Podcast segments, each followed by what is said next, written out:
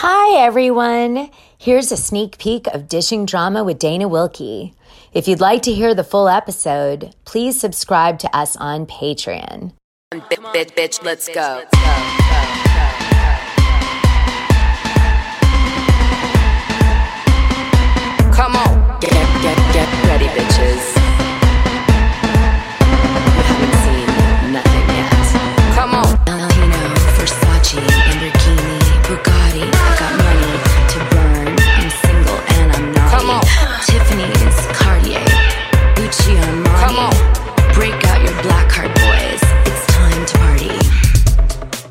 Yay! And we're back with Princess Sammy, part two. Ooh, I can't wait to get into the GCT.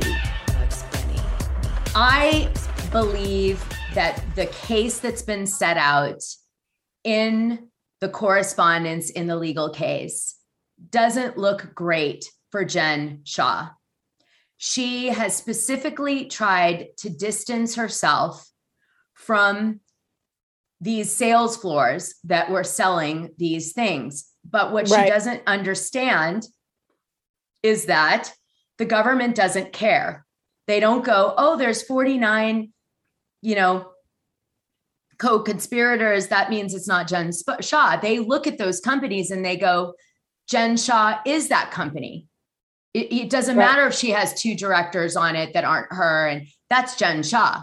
That money, Right. you, you know, so she's, I think, still relying on these layers that she had put in place to distance herself from this bad, you know, this these bad transactions with the elderly. But I think she doesn't recognize that the federal government doesn't care. They just they'll just like steamroller over that. They're like, no, that's you, unless there's a hundred employees or something, right? And like, a, you know, a, a staff of twenty at the director, you know, the top level. There's like a real company. If it's just like BS companies, they're just going to be like, Jen, that's you, that's you, that's you. You know what I mean? What do you what do you make of all of her attorneys and all of her lawyers quitting, except for the Indian girl Priya? And what do you make of the million pages of evidence? What do I think of the that how much evidence has been supplied? Yeah, what do you think of all of her attorneys and her lawyers quitting, except for that one Indian girl Priya is the only one she has left? It, this is the the the local. You mean the big attorneys, uh, the big law firm that was originally representing her quit, and then there was a small law firm that took over. Is that what you're talking about? Just yes, so I'm clear. she only has one lawyer left. It's the Indian girl Priya. Everyone else left her side. Well, it's not that they left her side. She probably talked a big game and sent them a similar message that they she sent you for your birthday that she was going to love them forever and pay them and had the money to pay them. And then when she got her first bill, she probably had a heart attack because literally like one or two moments in court can be like $15,000 Yeah. and she passed out and said i can't pay this and they said well then we can't represent you you don't understand how much this is going to cost and they just withdrew from the case Now Uh, you have a lot of um, expertise with legal costs. How much do you think this has already run her?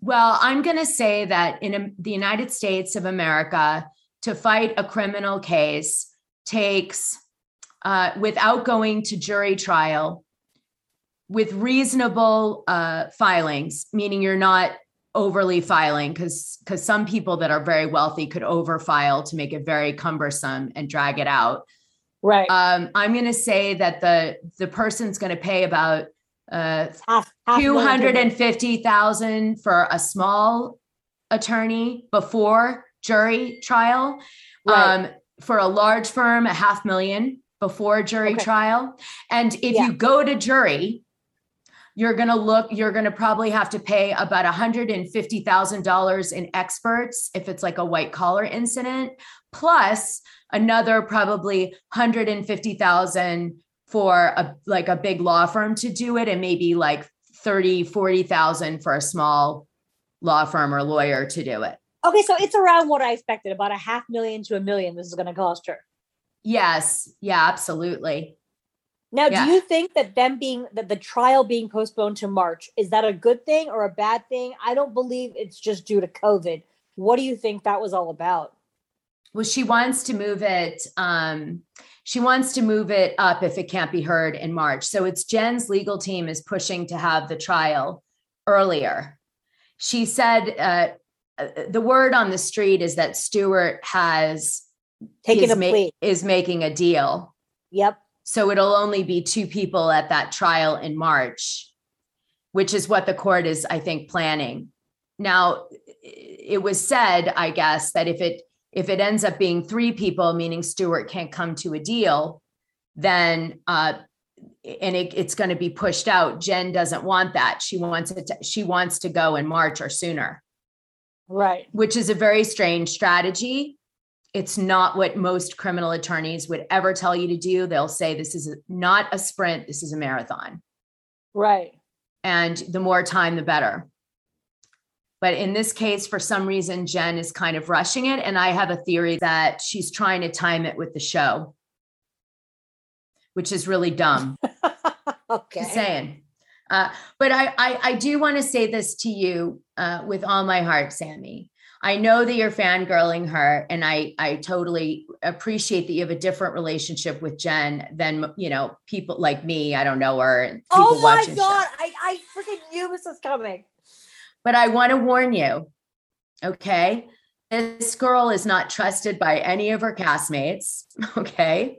And I know that that sounds like storyline, but I don't believe so. I think that naturally has come about.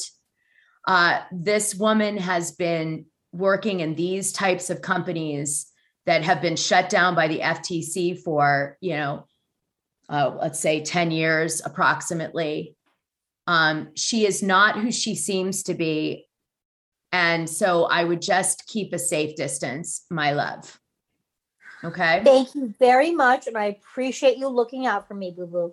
Now, that said, get me all the gossip when you go in January. oh, I know you won't, but I wish you would. Okay. What a bitch! You have like no faith in me, do you? I hope that she turns on you when you go visit her because then Oh you can be like, God! no, because then I'll definitely get everything. Jen, you better be on your best behavior. Are you hearing this shit? I hope she turns on you. Wow. Wow. Yeah. yeah, because then I'll definitely get all the gossip. Now, didn't you have Taylor Armstrong do you a, a birthday message too? Actually, because I'm just so fucking manipulative, I didn't ask for a birthday message from Taylor. I asked her to do me a message About how to get past, you know, pain and adversity. And I'm going to share that with you so you could paste, post it on the Patreon because A, she looks like goddamn Jocelyn Wildenstein with her fucking cat face. And I think that the people need to see it. Like, I have never seen someone look so like not hot, but then just go down like dumpster fire. Like, what the fuck did you put in your face? I know she got a Groupon to a butcher shop in Mexico, but she looks fucked up. Stop. So I just thought I'd, I'd give that to you as a gift so you could masturbate over it. It's beautiful. Um, okay, that was A. What about B? I lost B. was there a B or? I mean, I, I, you know what? I just that's just a gift from me to you, Dane. You know, I wish you had asked her. I wish you had, had paid her on the cameo to say, like, how do you feel about Dana talking shit about you? Oh God, you don't even let me get to the good part, Dane. That was gonna come on a different video. Okay, good. I'm dying for that one. Okay. Um, so the next thing on the list was oh, Christine, uh, Kristen from Vanderpump Rules selling her house. Kristen Jody, yes. So there is like nothing on the web about Alex Minash or Minashi or however you say his name.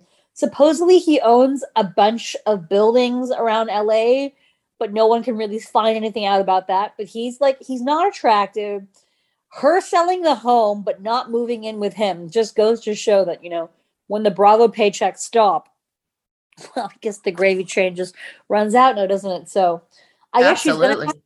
she's gonna have to go live with him or be homeless. But tell me the blocking story because I missed it because I was busy. so so she got into a huge fight with him and then posted like you know stronger i don't need nobody and then blocked him on instagram and then someone posted oh they don't follow each other and then he commented back Kristen got mad at me and blocked me. We're still together. We're back together. She just forgot to unblock me. I guess they're refollowing each other now. It's not that good, but it's just like, you know, you're no, that you're- is good. Nobody talked about that happening. That's like, that's a Sammy exclusive. I just thought it would be something more, you know, enticing. Like she threatened to cut his balls off or something and make, you know, vegetarian stuff. Like it wasn't that good.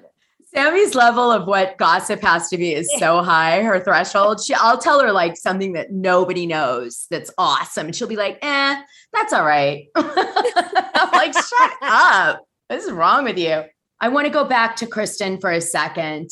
I do you feel like he wants to be with her or she wants to be with him or both? I feel like I feel like he wants to be with her and she needs to be with him because in order because she in order to maintain any kind of lifestyle, she has to be with someone who has money.